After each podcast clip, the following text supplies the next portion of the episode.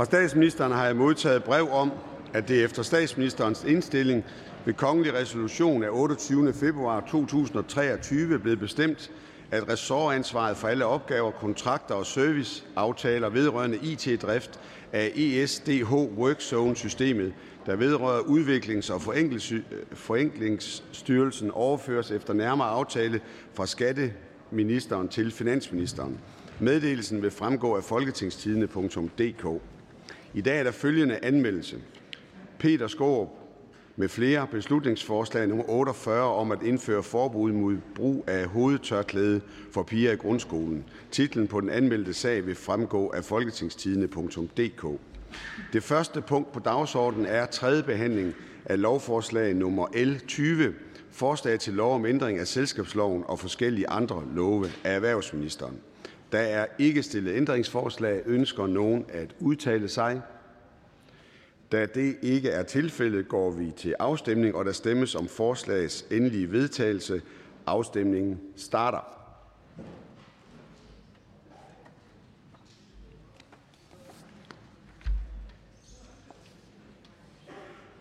Og afstemningen slutter. 109 stemmer for, ingen hverken for eller imod. Lovforslaget er vedtaget og vil nu blive sendt til statsministeren.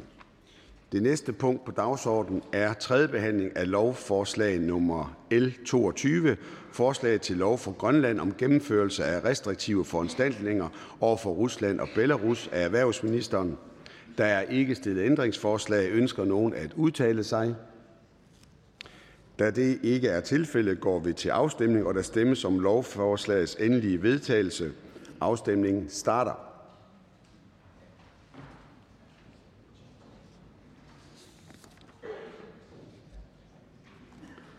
Og afstemningen slutter. 111 for.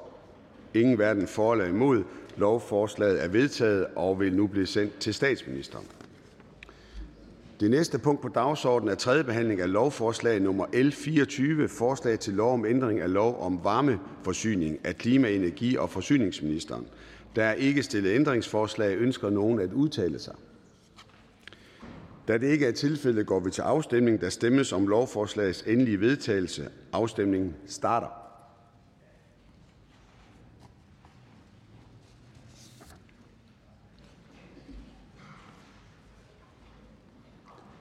Og afstemningen slutter. 109 stemte for forslaget. Ingen hverken for eller imod. Lovforslaget er vedtaget og vil nu blive sendt til statsministeren.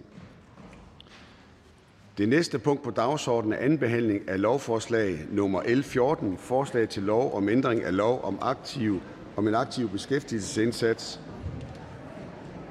lov om sygedagpenge og andre forskellige love af beskæftigelsesministeren. Der er ikke stillet ændringsforslag. Ønsker nogen at udtale sig?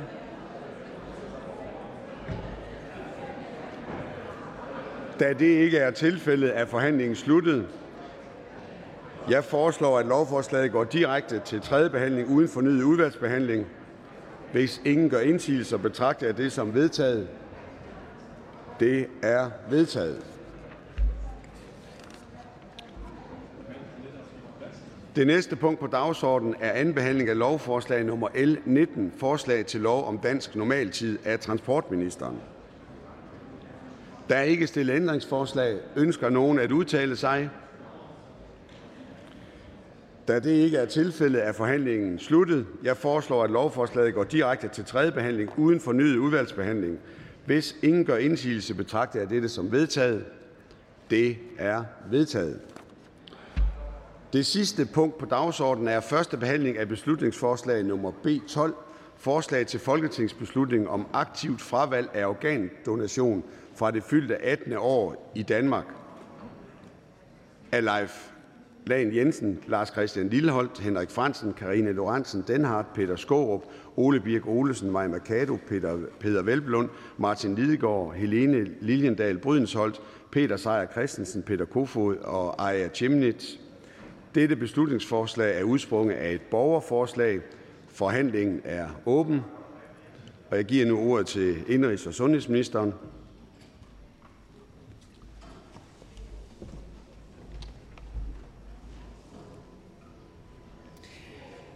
Først og fremmest vil jeg gerne takke hovedforslagsstiller Mads Sebelow, der sidder oppe på tilhørerpladserne i dag, og de øvrige personer bag borgerforslaget. I gør et kæmpe arbejde for at sætte fokus på organdonationsområdet, og det skal I have en stor tak for. Jeg har selv haft lejlighed til at mødes med Mads Sebelow flere gange, og jeg kender til hans personlige historie og tabet af Josefine, som berører mig dybt. Det er så ubærligt, at det næsten er umuligt at sætte sig ind i den smerte, sorg og magtesløshed, der må være forbundet med at miste et barn, som står på venteliste til et organ. Det sker desværre hver eneste år, at patienter som Josefine dør, mens de venter på et nyt hjerte, en ny nyre eller et andet livsvigtigt organ. Og der er samtidig rigtig mange mennesker i live, som vil kunne få et markant bedre liv, hvis de fik et nyt organ. Sidste år i 2022 stod 460 patienter på aktiv venteliste til et organ. Det er godt 70 patienter mere end året før i 2021. Og sidste år døde 21 mennesker i Danmark, mens de ventede på et organ. Og ser man tilbage over de sidste 10 år, ja, så må vi desværre konstatere, at der ikke er sket den store udvikling, når det kommer til at nedbringe ventelisterne. Det er langt fra godt nok. En holdningsundersøgelse foretaget af Sundhedsstyrelsen viser, at langt hovedparten af danskerne, 84%, har en positiv eller meget positiv holdning til organdonation. Og kun få, 2%, har en negativ holdning. Men selvom størstedelen af danskerne er positive over for organdonation, så er det kun en fjerdedel af befolkningen, som er registreret eller har registreret deres stillingtagen i organdonationsregisteret. Organdonationsregisteret, som det er i dag, afspejler altså ikke den positive holdning, som der er blandt danskerne i samfundet. Det modsætningsforhold ser jeg gerne, at vi får ændret på. Ja, det synes jeg faktisk, vi skal. Helt overordnet så findes der grundlæggende to forskellige samtykkemodeller for organdonation. I Danmark har vi i dag det, vi kalder for informeret samtykke til organdonation. Her bliver man som udgangspunkt ikke organdonor, medmindre man selv eller ens pårørende aktivt vælger det til. Den anden samtykkemodel, som er kernen i det borgerforslag, vi behandler her i dag, det er aktivt fravalg. Med den model er man i udgangspunktet organdonor fra en given alder, medmindre man aktivt vælger det fra. Ved begge samtykkemodeller, der skelner man oftest imellem en blød og en hård variant. Ved den hårde variant, så bliver de pårørende ikke spurgt, hvis den afdøde ikke selv har taget stilling. Ved den bløde variant i aktivt fravalg, jamen så er det i stedet op til de pårørende at tage stilling, hvis den afdøde ikke selv har taget stilling. Og det er den model, som jeg forstår, borgerforslaget sigter imod. Størstedelen af de europæiske lande har allerede indført aktivt fravalg til organdonation i bløde varianter. Så det er altså alene Danmark og et fåtal af lande i Europa, der har aktivt tilvalg. Udover de to samtykkemodeller er der selvfølgelig også andre veje, hvortil man kan forsøge at tilskynde borgerne til at tage stilling til organdonation. Man kan for eksempel skrue op for informationen til borgerne og i det hele taget gøre det lettere at blive donor. Da vi eksempelvis lavede det digitale sundhedskort, der blev lanceret som en app tilbage i 2001, jamen der blev man så opfordret til at lade sig registrere som organdonor første gang, at man loggede ind på appen. Det gav 52.000 nye registreringer den første måned. Lige så mange, som der var kommet i hele 2020. Uanset hvad, er der ingen tvivl om for mig og for regeringen, hvor vi skal hen. Vi skal sørge for, at så mange patienter som overhovedet muligt på venteliste til et nyt organ ikke venter forgæves. At forældre som Mads Sebelow ikke mister et barn, fordi den altovervejende positive holdning i samfundet ikke materialiserer sig i lige så stor tilslutning til organdonationsregisteret. Hvordan vi kommer derhen, det synes jeg, at vi skal forsøge at finde ud af i fællesskab her i Folketinget. Og derfor har jeg også allerede sat gang i politiske drøftelser med Folketingets partier om, hvordan vi kan styrke organdonationsområdet, hvilken vej eller hvilke veje vi kan gå. Spørgsmålet om organdonation er i sidste ende et spørgsmål om liv eller død. Det ligger mange mennesker nært, og det er åbenlyst også forbundet med en række forskellige etiske spørgsmål. Og derfor synes jeg også, det er vigtigt, at Etisk Råd nu igen har besøgt området. Det fremgår af det Etiske Råds udtalelse her fra januar måned, at et stort flertal i rådet fortsat anbefaler, at den nuværende samtykkemodel til organdonation fastholdes i Danmark. Det tager jeg til efterretning, ligesom jeg også tager til efterretning, at der fagligt er flere også modstridende holdninger til, hvad der virker og hvad der ikke virker, hvad der er evidens for og hvad der ikke er evidens for. Og på samme måde er der også forskellige politiske holdninger til det her spørgsmål, også internt i flere af Folketingets partier. Og det synes jeg ikke gør noget, for det her det er et etisk spørgsmål. Det er ikke et område, hvor du kan slå op i et eller andet partiprogram og sige, hvad mener man nødvendigvis, hvis man er medlem af det ene eller det andet parti. Under alle omstændigheder, så har vi nu fået et fornyet grundlag at se organdonationsområdet ud fra, og vi har med borgerforslaget her i den grad fået nu også en ny aktuel anledning til at arbejde med det her politisk. Så er der de mange forskellige overvejelser og etiske dilemmaer, vi som politikere må tage stilling til. For mig er det helt afgørende, at vi får set på, hvordan vi kan styrke organdonationsområdet. Den nuværende situation, hvor alt for mange patienter venter på livsvigtige organer, kan vi som samfund ikke acceptere. Ikke at gøre noget, det er også et valg. Det er vi til gengæld imod i regeringen, for vi skal gøre det bedre. Beslutninger skal selvfølgelig tages på et så veloplyst grundlag som muligt, og en bred drøftelse mellem Folketingets partier, og det er også baggrunden for, at jeg på vegne af regeringen har taget initiativet til at få samlet Folketingets partier til drøftelser og forhandlinger. Det første møde havde vi i forgårs her i Folketinget, og jeg sætter stor pris på de perspektiver og den viden og engagement, som allerede er blevet bragt til bordet. Tak for det. Regeringen foreslår, at vi nu fortsætter de politiske drøftelser og forhandlinger mellem regeringen og Folketingets partier for sammen at finde ud af, hvordan vi bedst kan styrke organdonationsområdet. Og regeringen er åben for at drøfte hele området med Folketingets partier. Det eneste, vi ikke er åbne over for, det er ikke at gøre noget. Der skal ske noget, så flere liv kan reddes. Status quo er ikke en mulighed. Den nuværende situation er uacceptabel, og derfor skal vi nu bruge vores politiske kræfter sammen i fællesskab på at få styrket organdonationsområdet, og det håber vi fra regeringens side, at et bredt flertal i Folketinget er klar til, så vi forhåbentlig også kan lande en bred aftale om, hvordan. Tak for ordet. Tak for det. Og der er en enkelt kort bemærkning. Fru Lotte Rod, Det Radikale Venstre. Først tak til ministeren for at presse på. Det fylder mig med håb for, at der endelig kommer til at ske noget.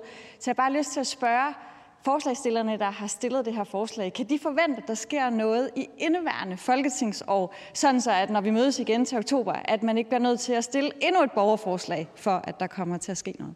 Ministeren. Tak for spørgsmålet fra ordføreren og også den kvittering, der ligger indledningsvis i det. Det er ingen hemmelighed, at det er et område, jeg brænder utrolig meget for, og hvor jeg også virkelig synes nu, at der er en mulighed for, at vi i fællesskab, også med et nyt Folketing, kan arbejde med det her spørgsmål. Hvor hurtigt vi kan lande en aftale, det skal man altid som minister være varsom med at konkludere, for det afhænger jo i virkeligheden også af alle de tilstedeværende partier her i dag. Det jeg vil love, det er, at det her ikke er en sovepude eller en syltekrukke. Og det er også baggrunden for, at Folketingets partier, tror jeg allerede i går, også er inviteret til det næste møde, de næste drøftelser, for at vise, at vi fortsætter. Vi begynder ikke bare lige at parkere det her og sige, at vi er i gang, og så må vi se, hvad der sker.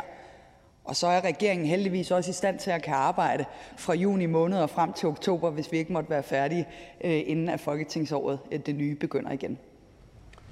Tak for det, at der ikke er flere, der har bedt om ordet. Så siger vi tak til sundhedsministeren, og vi går nu til ordførerne. Den første ordfører, jeg byder velkommen til, er hr. Flemming Willer Mortensen fra Socialdemokratiet. Tak, formand. Og tak til forslagsstillerne. Det er virkelig rigtig godt, at vi får en fornyet debat omkring organdonation. Borgerforslaget vidner jo om et stort engagement for at sikre flere organer til dem, der står og har et meget stort behov for det. Vi mennesker kan udrette rigtig meget, mens vi er i live, men noget kan vi også gøre, når vi er døde. Mens jeg arbejdede på hospitalet, der var det altid som et lys i mørket, både for de pårørende og for personalet, når nogen ville være organdonor. Hele apparatet gik i gang, bussen med eksperter holdt ude foran hospitalet, og vi vidste, at noget skete med glæde fra et menneske til et andet menneske. Vi skal heller ikke glemme, at vi kan også gøre noget, mens vi er i live, og det er der jo cirka i gennemsnit 80 personer, der gør i Danmark om året, altså giver et organ væk, mens de er i live. Organdonation er for mig at se altid en gave. Det er noget meget fint, det er noget meget værdifuldt. Det drejer sig om solidaritet og næstekærlighed. Forslaget her omhandler måden, hvorpå man sætter rammen for organdonation. Forslaget her går ud på, at man ønsker at ændre den nuværende aktive tilvalgsform til en aktiv fravalgsmodel. Lad mig slå fast. Alvoren er virkelig stor, når det drejer sig om organdonation her i Danmark. Vi har færre organer, end der er behov for her i landet. Mennesker er på venteliste. Risikoen for ikke at nå at få et nyt organ, før sygdommen udvikler sig fatalt, er til stede. Det er en belastning af den allerstørste dimension for patienten og for pårørende. Der er også en stor samfundsfrustration i det her.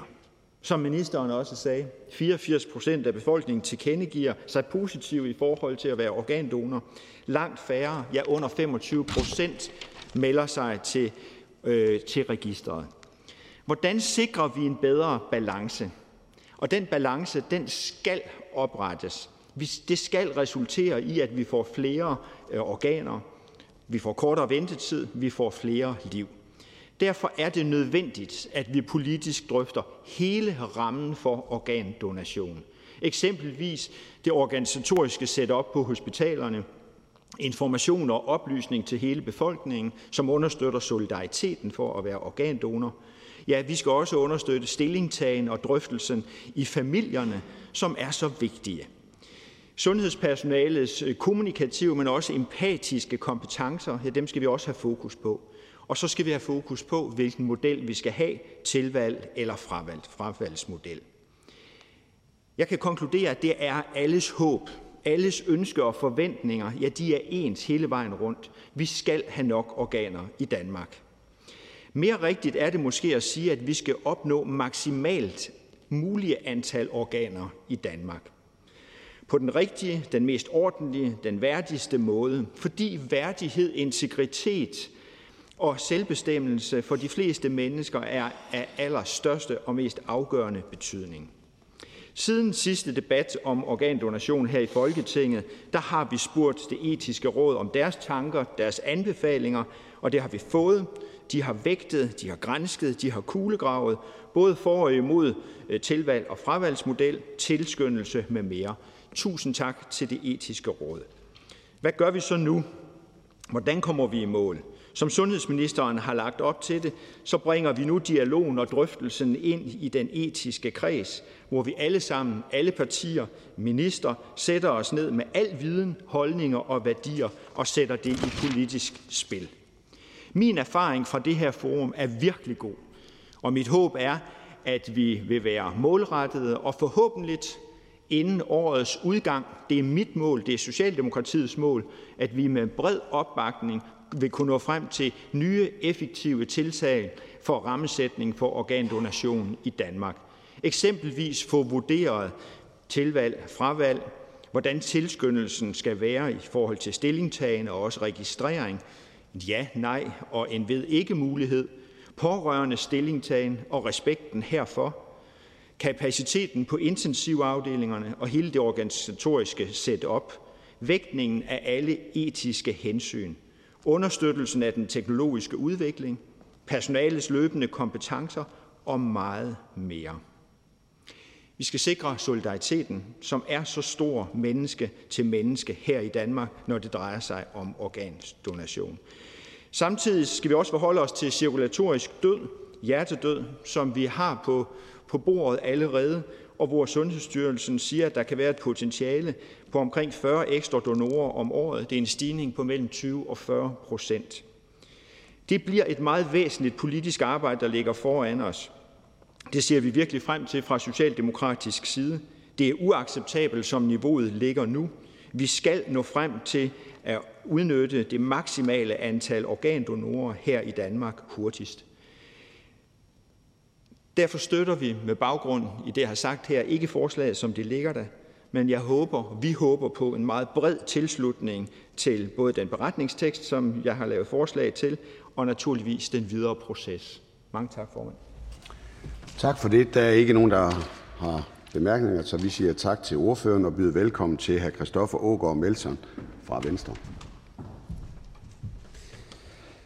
Tak for ordet, og tak for stillerne af det her borgerforslag for at sætte et virkelig godt og gennemarbejdet borgerforslag til debat. Det borgerforslag, der indeholder, synes jeg, en række af de vigtige emner, som vi bliver nødt til at få taget stilling til hurtigst muligt her i Folketinget. Det er fordi situationen den er uholdbar, og der skal handles, for der er lange og stigende ventetider til det organ, som kan være livsvigtigt for modtageren. Og det er vi helt inde i, er et kæmpe stort problem. Derfor der tager vi problemstillingen dybt alvorligt, og vi anser det for en af de vigtigste opgaver at få nedbragt ventetiderne på det her område i den kommende tid. Vi mener også, at en beslutning om en ændring af praksis på området skal træffes på et veloplyst og et velbegrundet grundlag som overhovedet muligt. Derfor så er det vigtigt, at vi får inddraget erfaringer fra andre europæiske lande, som har indført aktiv fravalg, eller som ligesom i Danmark har aktivt tilfald. Det er et vigtigt emne, som der er forskellige holdninger til. Heldigvis så er vi jo der, hvor vi deler målet om, at det skal løses, og også at det skal løses så hurtigt som muligt. Derfor håber jeg og tror jeg på, at vi den her gang kommer frem til nogle varige løsninger, der sikrer, at vi i Danmark bliver en af de lande, der er længst fremme på det her område. At det er en kompleks problemstilling med forskellige tilgange om at nå det samme mål, det viser den anbefaling, som vi fik fra Etisk Råd jo også, hvor man har en lidt anden tilgang end det, der ligger i borgerforslaget til at nå målet, og mener, at man bedre kan nå målet af andre veje end det, der er skitseret i borgerforslaget. Derfor bakker vi helt op om ministerens beslutning om at indkalde etisk kreds til nogle meget, meget grundige og dybgående forhandlinger om, hvordan vi kommer hele vejen rundt om emnet og får belyst for og imod henholdsvis stillerne af borgerforslagets argumenter og de argumenter, som blandt andet er kommet fra Etisk Råd. Det gør vi, fordi at selvom det skal gå stærkt, og det viser den tidsplan, som ministeren også har lagt op til, så er det også en selvstændig pointe for os, at det er vigtigt, at vi får så bredt et flertal i Folketinget bag forslaget som overhovedet muligt. Hvis det her emne bliver for politiseret, og der ikke er tilstrækkelig bred opbakning til det politisk, så har vi også en frygt for, at det kan have en negativ effekt for den effekt, vi vil få af eventuelle nye tiltag, hvis vi ikke skaber den nødvendige opbakning. Og derfor tror jeg og vi, at det er klogt, at vi tager en runde i Folketinget for at sikre, at vi har opbakningen til den vej, vi vælger at gå fremover. For vores vedkommende har vi ikke taget stilling til, om vi skal gå den ene vej, eller vi skal gå den anden vej. Det forholder vi os åbent til, i forhold til at blive overbevist af de bedst mulige argumenter. Det sagt, så er det et område, der også hos os deler vandene, og som man er helt reelle grunde kan have en forskellig tilgang og forskellige udgangspunkt i forhold til, hvad der er det rigtige at gøre. Vi håber på, at den her proces kan sikre, at vi også internt hos os selv, så mange som muligt kan blive enige om, hvad der er den rigtige vej at gå for at nå det fælles mål, som vi jo som sagt heldigvis deler. Med de ord, så vil jeg endnu en gang sige tak for at sætte problemstillingen til debat. Jeg føler mig helt overbevist om, at vi den her gang rent faktisk lykkes med at komme videre og få flyttet os i forhold til at få løst opgaven. Og så ser jeg frem til de forestående debatter og drøftelser i Folketinget om, hvordan vi sikrer, at vi får løst opgaven. Så tak for ordet. Tak for det, og vi siger tak til ordføreren og byder velkommen til fru Monika Rubin fra Moderaterne.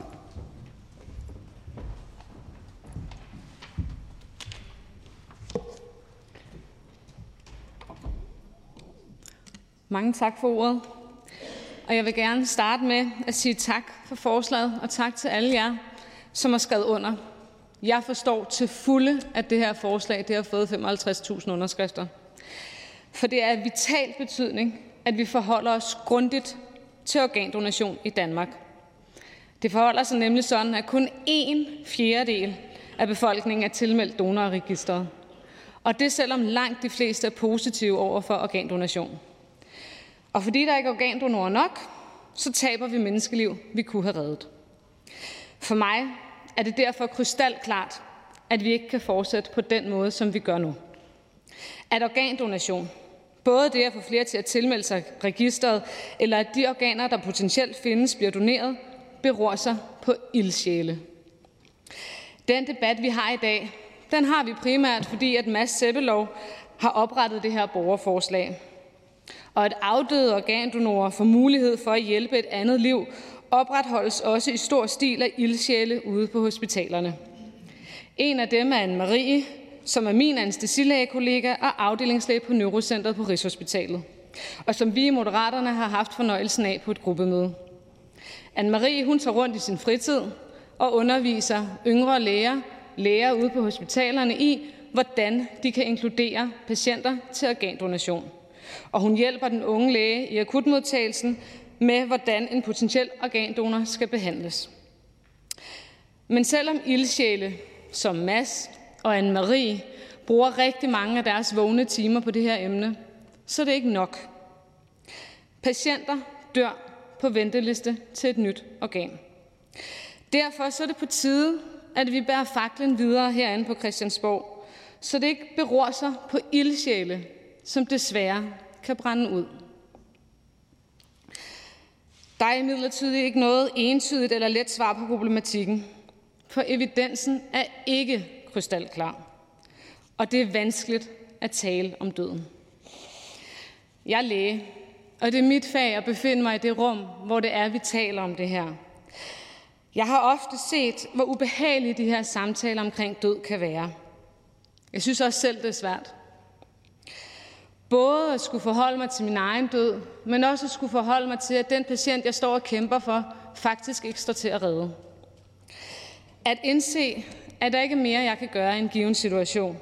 At opleve den magtesløshed. Og derfor så er det nemmeste for mange af os, det er ikke at skulle forholde os til døden. Og skubbe tankerne væk. Men vi skal forholde os til døden. Vi skal tage stilling til organdonation.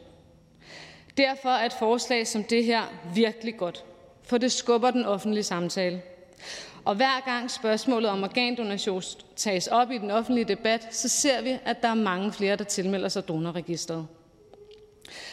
Moderaterne tror derfor på et kærligt puff. Et præg i den rigtige retning. I det her tilfælde at tage stilling. Vi tror først og fremmest på, at emnet skal have offentlig opmærksomhed.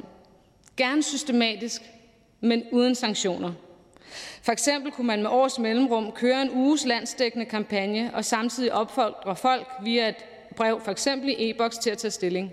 Eller man kan gå skridtet videre og indføre generelt obligatorisk stillingtagning, hvor man på et givet spørgsmål skal forholde sig til spørgsmålet omkring organdonation. For eksempel når ens pas skal fornyes, eller når man skal have taget kørekort. Og sidstnævnte kunne måske endda gøre, at folk ville opføre sig lidt pænere i trafikken. Men vi er også åbne over for alle andre løsninger. Vi går ind til det her arbejde med et åbent sind. Samtidig må jeg også bare understrege, at når jeg taler med mine kollegaer på sygehusene, f.eks. Anne-Marie, så er manglen på tilmeldte organdonorer kun en del af det problem, som vi står over for at skulle løse. Bekymringen er, om der findes døende, som gerne vil være organdonorer, men som ikke kommer til det, fordi der ikke er kapacitet til det på i vores sygehusvæsen. Som Anne-Marie udtrykker det, organdonation drukner i travlhed. For det er ofte en ung kollega, som står med den døende patient i f.eks. akutmodtagelsen, og der er ikke intensivpladser nok til, at patienterne kan ligge en dag eller to ekstra på intensivafdelingen, så de pårørende kan inddrages i processen. Og hvis det går for stærkt, så bliver det et nej. Hvis de pårørende i al hast skal tage stilling til deres døende, om de skal være organdonorer eller ej, så risikerer vi, at det bliver et nej. Og det er ikke fordi, at de pårørende ikke vil have, at deres kære skal være organdonor, men fordi de ikke er klar til at skulle forholde sig til døden. De er ikke klar til at skulle sige farvel. For os er det derfor ikke mejslet i sten, hvordan løsningen på den her komplekse problemstilling skal være, så længe der kommer en løsning. For status quo er ikke en mulighed. Men vi accepterer kompleksiteten, og det kalder på en samtale. En samtale, vi er nødt til at have, før vi kan træffe en beslutning om, hvordan vi skal lovgive. Derfor så vil vi nu, i regi af Etisk Kreds her i Folketinget, gå i gang med at drøfte de forskellige initiativer og modeller, så vi kan få den mest bæredygtige og forsvarlige ordning for organdonation. Tak. Tak for det. Tak for det. Vi siger tak til ordføreren og byder velkommen til den næste ordfører i rækken. Det er fru Kirsten Norman Andersen fra Socialistisk Folkeparti. Mange tak for det. Det er ikke hver dag, at man får lejlighed til at skal holde en ordførertale på nøjagtigt det samme forslag 2 gange, men det har jeg fået lov til. Muligheden for endnu en gang at takke Mads Sebelow, og medforslagsstiller vil jeg gerne sige, for et forslag, som desværre også er blevet stillet på en meget tragisk baggrund. Siden sidst er der faktisk sket lidt af hvert. Vi har haft Etisk Råd til at se på spørgsmålet omkring organdonation, og de har også lavet en udtalelse i den forbindelse. Jeg vil også gerne takke Etisk Råd for et meget grundigt arbejde, som også har fokus på de mange etiske dilemmaer, som skal vægtes i forbedringer på området. Der er gode argumenter for såvel aktivt fravalg som for aktivt tilvalg. Men først og fremmest, som jeg også sagde i min sidste ordførertale i den foregående periode, er det vigtigt, at vi får taget stilling. Derfor er jeg også meget enig med sundhedsministeren, og noget skal ske. Og jeg vil også gerne takke ministeren for at tage stafetten op og sætte i gang i et arbejde, som også ligger rigtig fint i forlængelse af det, som vi også aftalte i den sidste folketingsperiode, nemlig at vi skal sammen finde en måde at løse den her opgave på, hvor at flere reelt også får taget stilling. Ligger rigtig fint i forlængelse af et forslag, som SF også stillede sammen med Det Konservative Folkeparti og Dansk Folkeparti i den sidste periode, som netop har til formål at sikre, at ikke at gøre noget ikke længere er godt nok. At noget skal ske, at vi aktivt skal arbejde for, at mennesker får taget stilling, om det er ved at opfordre flere, eller om det er ved at lave forskellige modeller om. Det skal jeg ikke kunne sige på stående fod, men jeg lytter mig til, at ministeren i sin ordførertale også giver os håndslag på, noget skal ske, og jeg kan bekræfte, at der allerede er sat gang i ordførermøder, hvor vi får lejlighed til at drøfte spørgsmålet omkring organdonation. Det er jeg tilfreds med, fordi det ligger i forlængelse af, hvad vi også sagde i den sidste periode. Så jeg vil bare endnu en gang sige tak for at stille forslaget til Mads Sebelow og de mange medforslagsstillere. Jeg synes, det har resulteret i en rigtig god proces. Og jeg synes, at det er et godt resultat af det arbejde, som har ligget til grund for borgerforslaget. Så tak for ordet. Tak for det, og vi siger tak til fru Kirsten Norman Andersen, og jeg byder velkommen til hr. Jens Henrik Tusinddal fra Danmarksdemokraterne. Tak, formand. Og en tak til forslagsstilleren for at komme med det her forslag, og også tak for den konstruktive tilgang, som jeg oplever, I har. Fordi det er jo et virkelig svært og virkelig dilemmafyldt emne, vi taler om her, når vi taler organdonation. Vi har på den ene side dem, der desperat har brug for et nyt organ. Vi har på den anden side nogle pårørende, vi har afdøde, som vi også skal tage hensyn til, som også har en rimelig ret til selv at bestemme, hvad der skal ske med organerne. Vi har en befolkning, hvor 80-90% udtrykker, at det her er man positiv overfor. Vi har det dilemma, at der kun er 24-25%, der har taget stilling. Det skal vi finde en vej i. Og det er også det, jeg hører fra alle ordførere. Det er også det, jeg hørte sidste sommer, da vi havde den her diskussion og skubbede den, fordi vi synes, at Etisk Råd skulle have lov at tage stilling. Vi skulle have noget mere råd, vi skulle have noget mere vejledning til, hvad den rigtige vej at gøre. Rent principielt, så mener vi i Danmarksdemokraterne, at man selv har retten til at bestemme. Og det vil sige derfor, så støtter vi egentlig op om Etisk Råds anbefaling om informeret samtykke. Samtidig så kan vi også godt se, at der kan gøres rigtig mange ting for at understøtte, at man tager stilling. Og vores bekymring kan godt være, at hvis man laver et system, hvor der er formodet samtykke, altså hvor man egentlig principielt går ind og laver en form for tvang, at vi så risikerer, at der er rigtig mange, der rent og skær trods siger nej. Og det er i hvert fald noget af det, jeg mener, vi skal diskutere. Vil det overhovedet være det rigtige og være den fornuftige vej at gå? Men samtidig så ved vi også, for eksempel det eksempel med, da man lavede det digitale sundhedskort, det er bare den opfordring, der kom i den sammenhæng, der gjorde 60.000 ekstra tog stilling. Da jeg sad og forberedte mig i dag, så var jeg inde og kigge på sundhed.dk, der er det relativt nemt. Hvis man går ind på borger.dk, så skal man søge lidt mere for at finde information om det her. Altså så det, at man egentlig bliver mødt med det, at man bliver udfordret på det, tror jeg sådan set kunne få rigtig mange af de der nogle af 80% til at sige ja. Noget vi også skal have fat i, det er, at vi skal lægge op til, at man på den ene side skal tage stilling, og samtidig med, at man tager stilling, også skal sørge for at have en dialog med sine pårørende.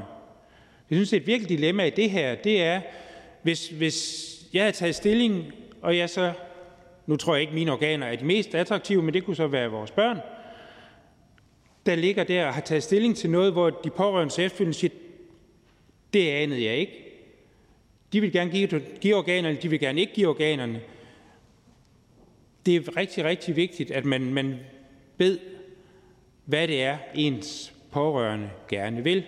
Det tror jeg også blev nævnt før, at hvis man ikke har haft dialogen, hvis man ikke har samtalen, og det er selvfølgelig den, der er svær, fordi man skal tale om døden, man skal tale om, hvad der kommer efter døden, men vi er også nødt til i det her forløb at finde ud af, hvordan motiverer vi, hvordan sikrer vi, at den diskussion i højere grad bliver taget. Så jeg ser rigtig meget frem til dialogen hos ministeren. Jeg tror, at i store træk, så er vi alle sammen enige om, at det her handler om, at vi skal finde den bedste vej til at få alle dem, der i og for sig godt, når det kommer et stykke, vil give deres organer, til at gøre det, så vi får flere organer at gøre med. Samtidig med, at vi også respekterer både afdøde og pårørendes ret til selv at have en bestemmelse over, hvad der skal ske. Så jeg ser frem til de forestående forhandlinger og siger tak for ordet. Tak. Tak for det. Er der en enkelt kort bemærkning? Fru Monika Rubin. Mange tak for en fin tale. Det er egentlig mere en kommentar end et spørgsmål. Jeg vil bare lige sige, at jeg hæftede mig ved, at ordføreren sagde, at ordføreren var ikke sikker på, at ordførens organer kunne bruges. Og der vil jeg bare gerne virkelig understrege, at man kan bruge organer helt op til folk er 90, 100, 110 år gamle. Altså der kan sagtens være nogle organer, man kan bruge. Så hvis ordføreren ikke er tilmeldt og gerne vil være tilmeldt donorregister, så er det bare en opfordring herfra. Ordføreren? Jamen, tak for opfordringen, og jeg er da glad for, at mine organer også kan bruges, så jeg kan sige, at jeg er registreret. Jeg er så også registreret på den måde, at mine pårørende har lov til at blive bedt om at tage stilling. Fordi det er så min dialog med mine pårørende, at det er sådan, vi gerne vil have det. Ja. Og der er ikke flere korte bemærkninger. Vi siger tak til hr. Jens Henrik Tusinddal, og jeg byder nu velkommen til fru Louise Brown fra Liberal Alliance.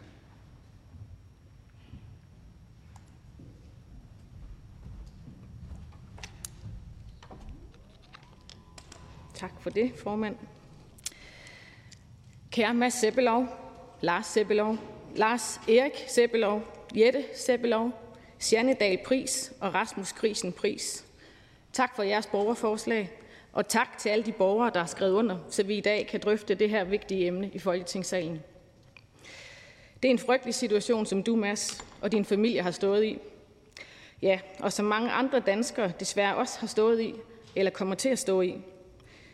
Vi har et dygtigt sundhedsvæsen her i Danmark, og de kan heldigvis redde rigtig mange mennesker ved hjælp af transplantationer. Men desværre er der langt flere mennesker, der behøver et nyt organ, end der er donorer. Det er en stor udfordring, og jeg forstår til fulde, hvor forslagsstillernes ønsker kommer fra. At miste en, man elsker, er noget af det værste, man kan komme ud for. Og endnu værre er det måske, hvis man ved, at noget kunne have været gjort for at redde vedkommende. Jeg forstår det virkelig godt. Men hele samtalen om organdonation er, som vi hører, enormt dilemmafyldt. Det betyder ikke, at vi så ikke skal have samtalen, for det skal vi. Den er vigtig. Jeg kan sagtens se fordele og ulemper ved både formodet samtykke og ved informeret tilvalg. Men den allerede eksisterende ordning med informeret samtykke udtrykker for mig en respekt for individets autonomi, integritet og ret til selvbestemmelse. Efter Liberal Alliances opfattelse har vi et retsmæssigt ejerskab til vores egen krop. Det forhindrer andre i at lave dispositioner på vegne af os, uden at vi har givet samtykke hertil. Det her var også en af Etisk Råds hovedpunkter til Sundhedsudvalget helt tilbage i juni 2022. Det er en afvejning, og en svær afvejning.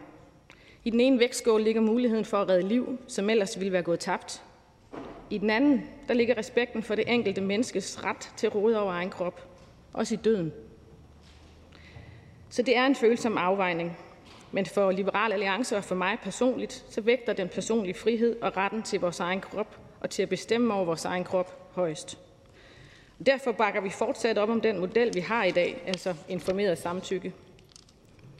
Men som jeg startede med at sige, så er den her samtale ekstremt vigtig. Og jo mere vi taler om det her emne, jo mere fylder det naturligvis også i nyhedsstrømmen og andre steder i mediebilledet. Og på den måde kan vi forhåbentlig alle sammen være med til at få flere til at tage stilling. Jeg vil ikke stå her på talerstolen og opfordre alle til at blive organdonorer, men jeg vil gerne opfordre alle til i det mindste at tage stilling. Jeg glæder mig til de kommende møder i Etisk Kreds, og jeg er helt sikker på, at vi sagtens kan nå frem til en fælles god model, for jeg er enig med ministeren og de andre ordfører. Noget det skal der gøres. Så det ser jeg frem til, og tak for muligheden. Tak for det. Der er ingen spørgsmål til ordføreren, så vi siger tak til fru Louise Brown, og jeg giver nu ordet til hr. Per Larsen fra Det Konservative Folkeparti.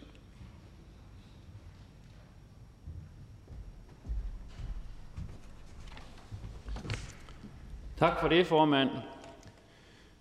Og stor tak til Mads Sebelow for at bringe sagen til debat endnu en gang. Du har i den grad gjort en kæmpe indsats i hele den her debat, og jeg er slet ikke i tvivl om, at det også har tilskyndet rigtig mange mennesker til at tilmelde sig eller tage stilling i det hele taget i forhold til organdonation. Og det er jo vigtigt, at vi alle sammen aktivt tager stilling til organdonation. Enten vælger at tilmelde os organdonation, eller vælger at fravælge organdonation. Og det står jo enhver frit for, sammen med sine pårørende, at finde ud af, hvad man ønsker der. Borgerforslaget, vi her har til behandling, går jo på aktiv fravalg af organdonation i Danmark fra det fyldte 18. år. Og aktiv fravalg, det er jo en model, hvor man rent jo så aktivt skal registrere sig med et nej, hvis man ikke ønsker at være organdonor. Myndige borgere, der ikke aktivt registrerer, at de ikke ønsker at donere, de vil jo i den her model så være organdonorer. Sidst vi havde forslaget til debat, fordi det har vi jo drøftet flere gange, argumenterede vi for, at vi ønsker en ordning, som kunne afhjælpe de udfordringer, der er på organdonationsområdet. Men det skulle jo imidlertid være en løsning, hvor borgerne aktivt skal tilmelde sig til ordningen, så det ikke er tale om nogen form for tvang. Og som det tidligere blev nævnt her, så stillede vi konservative sammen med Socialistisk Folkeparti og Dansk Folkeparti jo forslag B65 den 19. maj 2022, som blev vedtaget med 95 stemmer for her i Folketinget og ingen imod. Og med forslaget opfordres regeringen til, at der skulle indkaldes til politiske forhandlinger om at få flere til at forholde sig til organdonation, også selvom det er svært. Det foreslås, at det skal gøres obligatorisk for alle over 18 år at tage stilling til organdonation. Det skal ske i mødet med det offentlige, eksempelvis når der udstedes og fornyes kørekort, når der udstedes og fornyes sundhedskort, når der udstedes og fornyes pas, og når personer slår op i den personlige sundhedsjournal i forbindelse med for eksempel et lægebesøg. I Sundhedsudvalgets betænkning over B65 tilkendegav et flertal i udvalget, at regeringen som en del af de politiske forhandlinger skal inddrage eksperter med henblik på at belyse obligatorisk stillingtagen nærmere, herunder viden på området, etiske dilemmaer, juridiske rammer og finansiering. Og tak til ministeren for at have sat processen i gang. Og i mellemtiden har Etisk Råd jo rent faktisk tilsluttet sig den model, og det er en god model, som adresserer problemerne og som ikke tvinger borgerne til organdonation. Vi kan derfor ikke støtte borgerforslaget, sådan som det ligger her, men vi vil gøre alt, hvad vi kan for at sikre så mange donorer som muligt for at tage stilling, og det kommer vi til at kæmpe aktivt for fremadrettet. Og det er jo en model, hvor man tilkendegiver enten, om man vil være organdonor, og i givet fald med hvilke organer, eller man ikke vil være organdonor, eller at man ikke har taget stilling. Tak for ordet. Tak for det. Der er ingen korte bemærkninger til ordføreren. Vi siger tak til hr. Per Larsen, og jeg byder nu velkommen til hr. Peder Velblom fra Enhedslisten. Tak for det, formand. Og jeg tror ikke, der har været nogen her på talerstolen og indledt talen uden først at sige tak til de 55.000, der har skrevet under på borgerforslaget. Og selvfølgelig også særligt til dig, Mads Sebelow, og det vil jeg også gerne gøre, og det vil jeg egentlig mest gøre for også at udtrykke min respekt for, at når man er stået i så svær personlig situation, som du har gjort med tabet af din datter, så samtidig have overskuddet til at bruge det som anledning til at prøve at forændre noget generelt samfundsmæssigt. Fordi det bringer jo ikke din datter tilbage, men det kan måske være med til at ændre forholdene for andre, der kommer til at stå i en lignende situation. Så stor respekt for at have overskud til at gøre det. Og jeg vil egentlig også godt takke ministeren for at tage initiativ til, at vi tager drøftelserne i etisk kreds, at vi får en mere bred og grundig debat i forhold til spørgsmålet, fordi jeg synes, det her det er et spørgsmål, som egner sig til, at vi også kommer lidt dybere i drøftelserne, fordi det er jo ikke et binært spørgsmål. Det er ikke et spørgsmål, der bare kan løses med, hvis vi siger, at vi bruger formodet samtykke frem for informeret samtykke, så er den her problemstilling løst. Der er adskillige flere elementer i det, og derfor synes jeg, det er rigtig fornuftigt, at vi får kigget mere grundlæggende på det hele. For det handler jo blandt andet, som fru Monika Rubin også var inde på, vi skal også sikre, at kapaciteten er der i vores sundhedsvæsen. Altså at dem, der reelt er klar til at kunne være organdonorer, så også reelt bliver det. Der skal være den tid til, at personalet både er klædt på til samtalen med de pårørende, men at der også er tiden til at forberede udtagning af organer og organdonation. Det er jo et af de aspekter, vi skal kigge på. Der er også hele spørgsmålet om, at det her det handler jo grundlæggende om, at folk skal tage stilling. For det er jo ikke kun den enkelte, der skal tage stilling. Det er den enkeltes valg, og det valg skal vi respektere. Jeg er ikke af den opfattelse, at det skal være noget, som pårørende kan omgøre. Det er jo den situation, vi står i. Hvis folk ikke har taget stilling, så bliver det de pårørende, der skal træffe beslutningen. Men hvis folk har taget stilling, ja, så har de jo formentlig også haft snak med de pårørende og forberedt dem på, at det her det er det, der er mit ønske i forhold til, når jeg på et eller andet tidspunkt dør, og det er i en situation, hvor det er muligt med organdonation, at så er det mit klare ønske, at det er sådan, det skal være. Og derfor handler det jo også om, at man netop også får folk til at tage stilling til det. Og derfor synes jeg også, at den model, vi har nu, som vi i hvert fald skal til at efterprøve, altså spørgsmålet om at have informeret samtykke, koblet sammen med obligatorisk stillingtagen, den model, altså det er sådan set der, hvor jeg ligger nu, at det er det, jeg synes, vi skal arbejde på, at vi får gjort det endnu mere klart med obligatorisk stillingtagen, som andre har været inde på, i forbindelse med kontakt til det offentlige, at man så afkræves stillingtagen, og det kan jo både være om man vil være organdonor, om man ikke vil være, eller at man ikke er klar til at tage stilling endnu. Fordi den mulighed skal naturligvis være. Til gengæld så synes jeg godt, at man kan gøre det til helt obligatorisk, altså at det er et krav, man stiller til folk i forbindelse med, at man for eksempel skal have kørekort eller andet. Men det er jo noget af det, vi kan tage i drøftelserne i etisk kreds, altså hvor hård sådan en model skal være. Det afgørende er bare, at vi får folk til at tage stilling, og at man også stadigvæk har muligheden for at sige, det er simpelthen ikke afklaret omkring endnu. Fordi det er klart, den bekymring, der kan være, er, at hvis man ligesom anlægger den tilgang, som jeg kunne høre, Liberal Alliance også var kritiske i forhold til det, at der er andre, der går ind og træffer valg på ens vegne, at så kan det også medføre en vis modstand. Der er forskellige evidens for det, der er forskellige erfaringer fra andre lande. Jeg synes, det er rigtig fornuftigt, at vi får drøftelsen i etisk kreds, og man kan sige, at det positive er i hvert fald, at hver gang debatten bliver bragt op, så kan vi jo se det tydeligt på antallet af folk, der tager stilling og melder sig til donorregisteret, at det, der har allermest betydning, det er, at debatten er der, at man selv bliver afkrævet en stillingtagen, og at man også kommer til at tage debatten med venner og familie og pårørende. Så alene det, vi har debatten, er med til at bidrage til det. Og så, som sagt, der hvor Enhedslisten umiddelbart står, det er en model med informeret samtykke, med obligatorisk stillingtagen, og så gradueringer i forhold til, hvor hårdt går vi til den i forhold til spørgsmål omkring obligatorisk stillingtagen.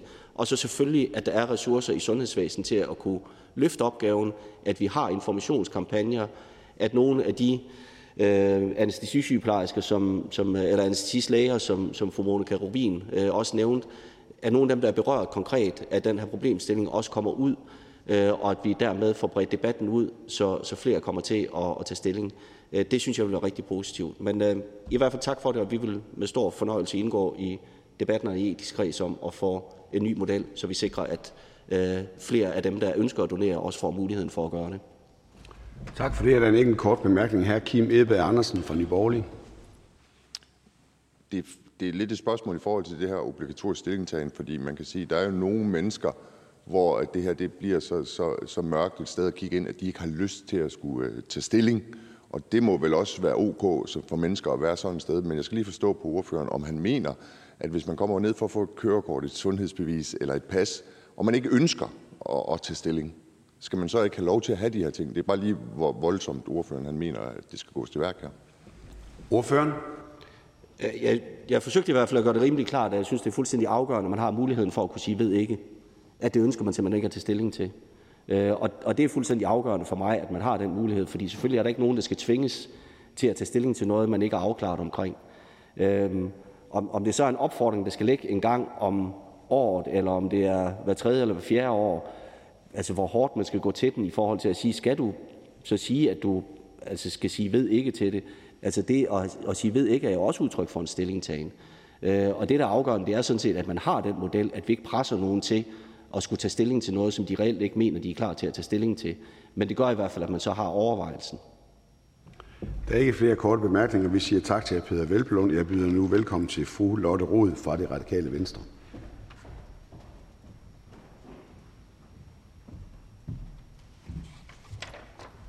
Tak for det, formand.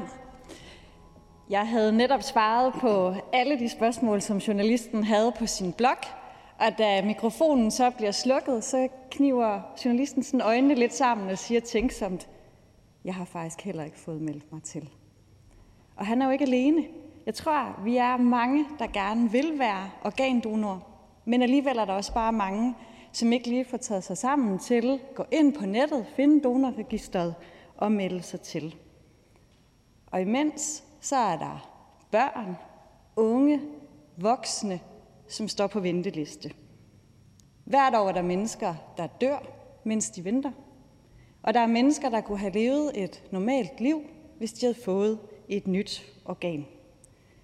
Jeg har været medlem af Folketinget i over 10 år. Vi har haft den samme diskussion i alle årene. Vi siger hver gang, alle sammen, vi gerne vil have flere organdonorer. Og alligevel så går det bare helt utroligt langsomt. Så i Radikale Venstre, der har vi den tilgang til det, at vi vil forsøge at presse på for alle de modeller, som vi kan finde flertal for. Hvis vi kan finde flertal for at lave en model, hvor vi spørger flere mennesker, så vil vi gerne være med til det. Men allerhelst vil vi gerne have en model, hvor vi vender det på hovedet, sådan så det almindelige bliver, at man er organdonor. Det eneste, jeg sådan set ikke synes, der er i orden, det er, hvis vi ikke gør noget, sådan som ministeren også sagde. Men staten skal ikke eje vores organer. Det siger kritikerne, det argument har vi også hørt igen i dag. For mig, der har det her ingenting med staten at gøre. For mig, der er det noget, vi gør fra menneske til menneske. Det er noget, der er mellem os mennesker.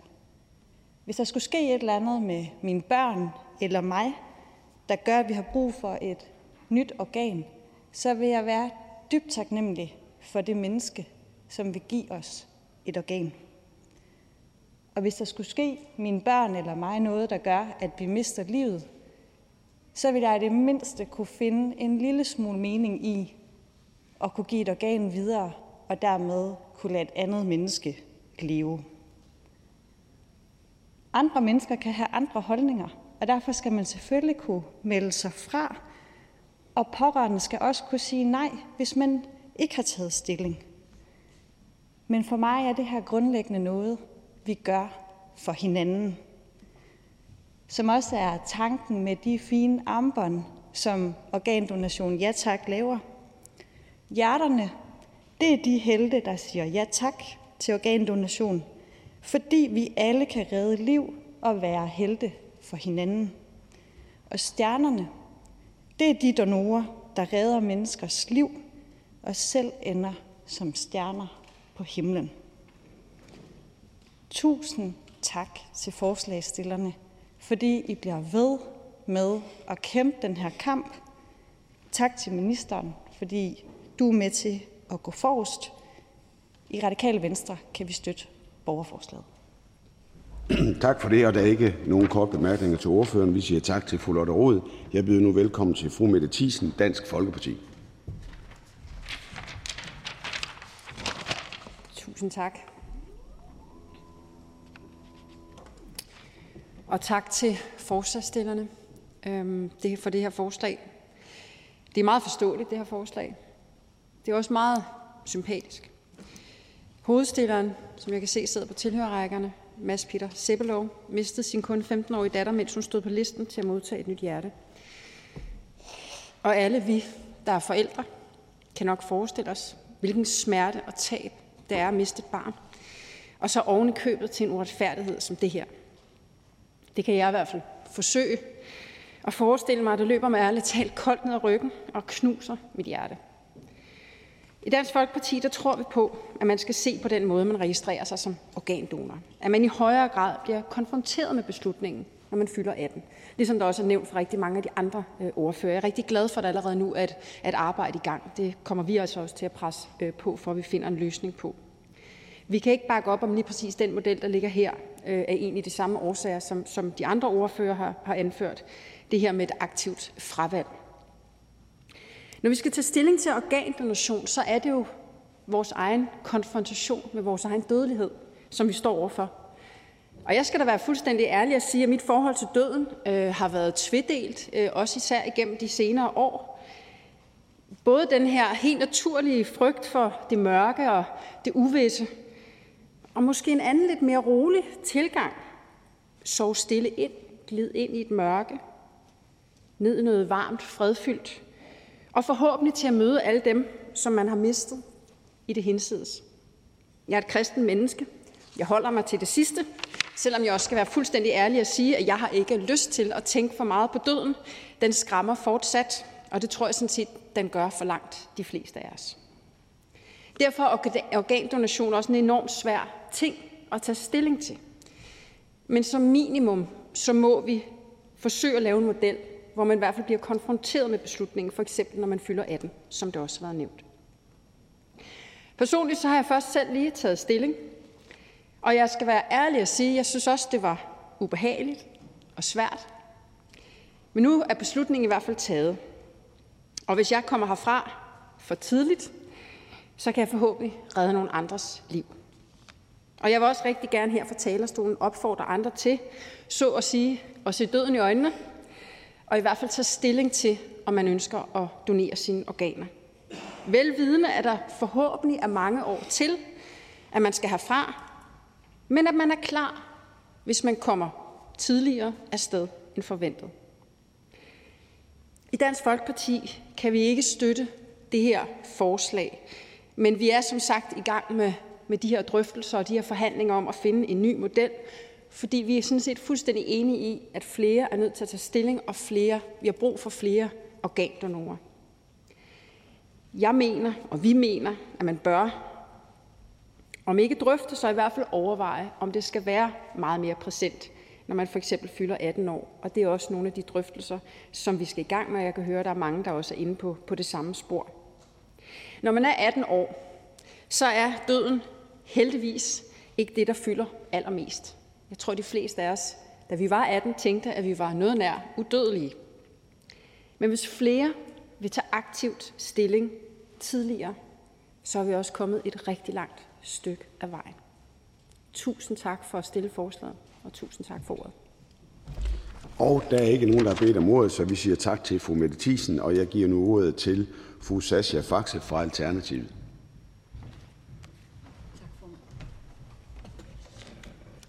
Også fra Alternativet skal der lyde en tak for at stille det her forslag. Og også en dyb beundring for det overskud, det må have at tage og komme ovenpå, at man har mistet sit barn. Jeg kan slet ikke forestille mig, hvor slemt det måtte være. Og så bruge det til en aktiv samfundshandling. Det har jeg dyb beundring for.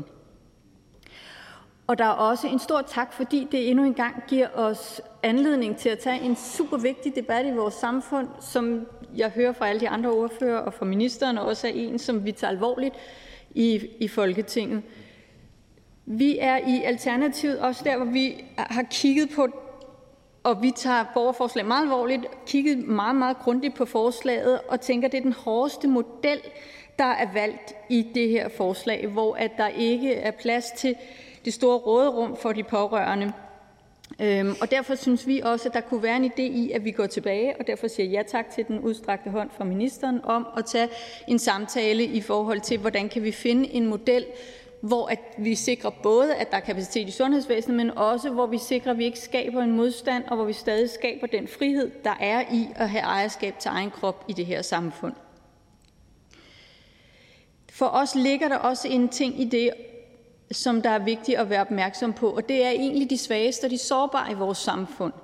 Og når vi taler om de svageste, så tænker vi nogle gange, jamen det er folk, der er udsatte, traditionelt socialt og økonomisk udsatte, de vil have sværere ved at tage det her aktive valg, eller deres fravalg, som der vil ligge, fordi man simpelthen ikke ser, hvad der sker i inboxen på de digitale platforme. Men der er også et andet sted, hvor det ligger. Der er rigtig mange unge i dag, der er sårbare på andre måder, med angstdiagnoser, depression og stress, og det falder meget ofte i den her alderskategori, hvor det er, at det så bliver aktuelt, nemlig når man er 18, og for dem vil det også kunne ramme noget hårdere, hvis det er, at vi ikke finder en lille smule blødere model.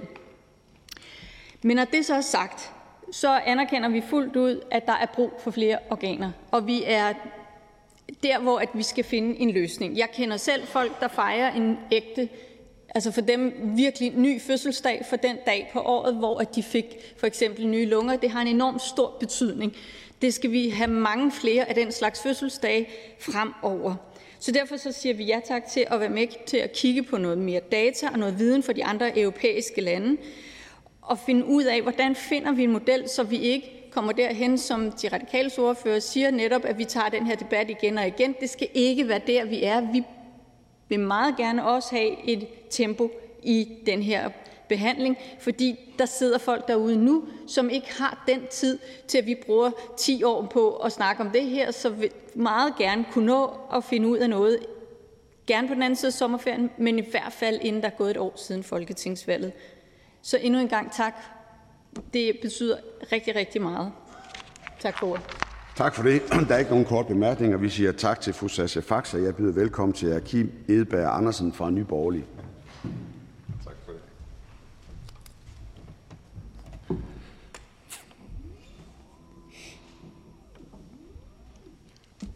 det.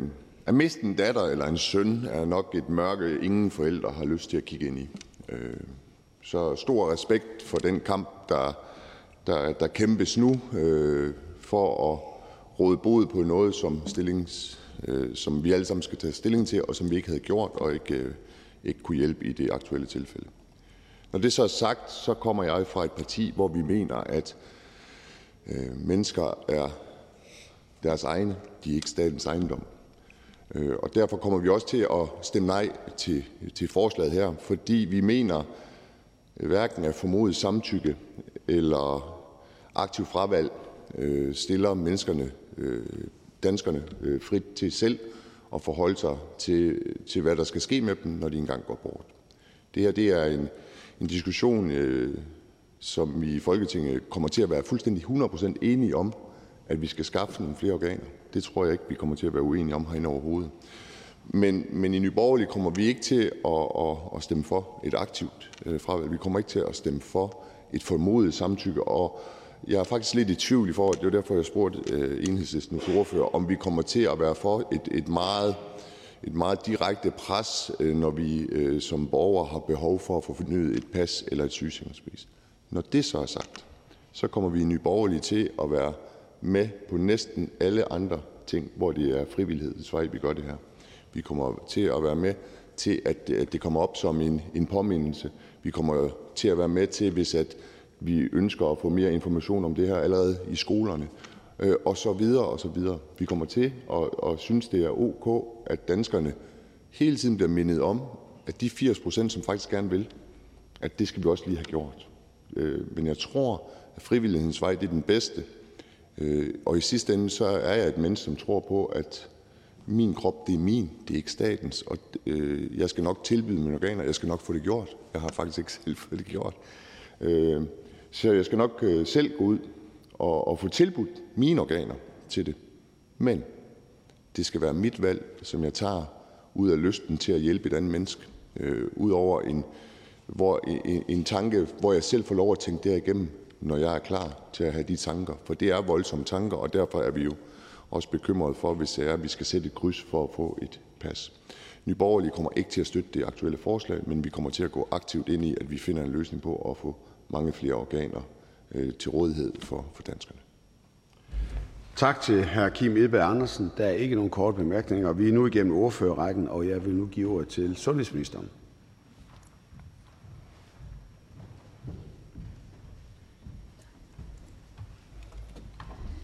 Tak for det, formand. Måske lidt utraditionelt, at man tager ordet som minister, efter at vi har været hele rækken igennem i forbindelse med et borgerforslag.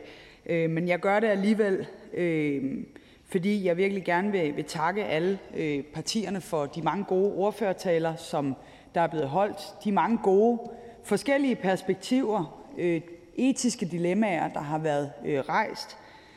En debat, der afspejler, at vi er bredt i Folketinget, og vi er også mange partier, ikke nødvendigvis er enige på alle niveauer om, hvad det er, der så skal være løsningen. Men til gengæld er der en enighed om og en opbakning til, at vi skal gøre mere, end vi gør i dag. Og det er det sidste, jeg tager med mig her fra debatten her i dag. Og i virkeligheden jo også det bedst opnåelige, også nu her i situationen for forslagsstillerne, og de mange mennesker, der har skrevet under på borgerforslaget, at det ikke har været meningsløst, at det ikke har ført til noget, men at det nu kan være med til at gøre en forskel, og dermed i sidste ende forhåbentlig også kan være med til at redde liv. Jeg ser frem til, at vi nu bruger de videre drøftelser til sammen og blive klogere, at vi kan diskutere de forskellige etiske dilemmaer, at vi ser på også alle de elementer, der ikke vedrører nødvendigvis samtykkemodeller. Flere ordførere har for eksempel været inde på spørgsmålet omkring hjertedødskriteriet, som er noget af det, jeg har lagt op til, at vi skal drøfte på vores næste møde, og hvor der nu også er anbefalinger klar fra Sundhedsstyrelsen på baggrund af den aftale, som partierne indgik tilbage i, tror jeg, 2018-19 stykker om at se på det her område og genoverveje det på ny. Og så skal vi selvfølgelig også dykke ned i, og det har vi gjort også på det møde, vi havde i forgårs omkring, hvad er der op og ned i forhold til, hvad gør andre lande? Hvad er der klar evidens for? Hvad er der måske ikke klar evidens for? Og i hvert fald sikre, at vi har styr på fakta.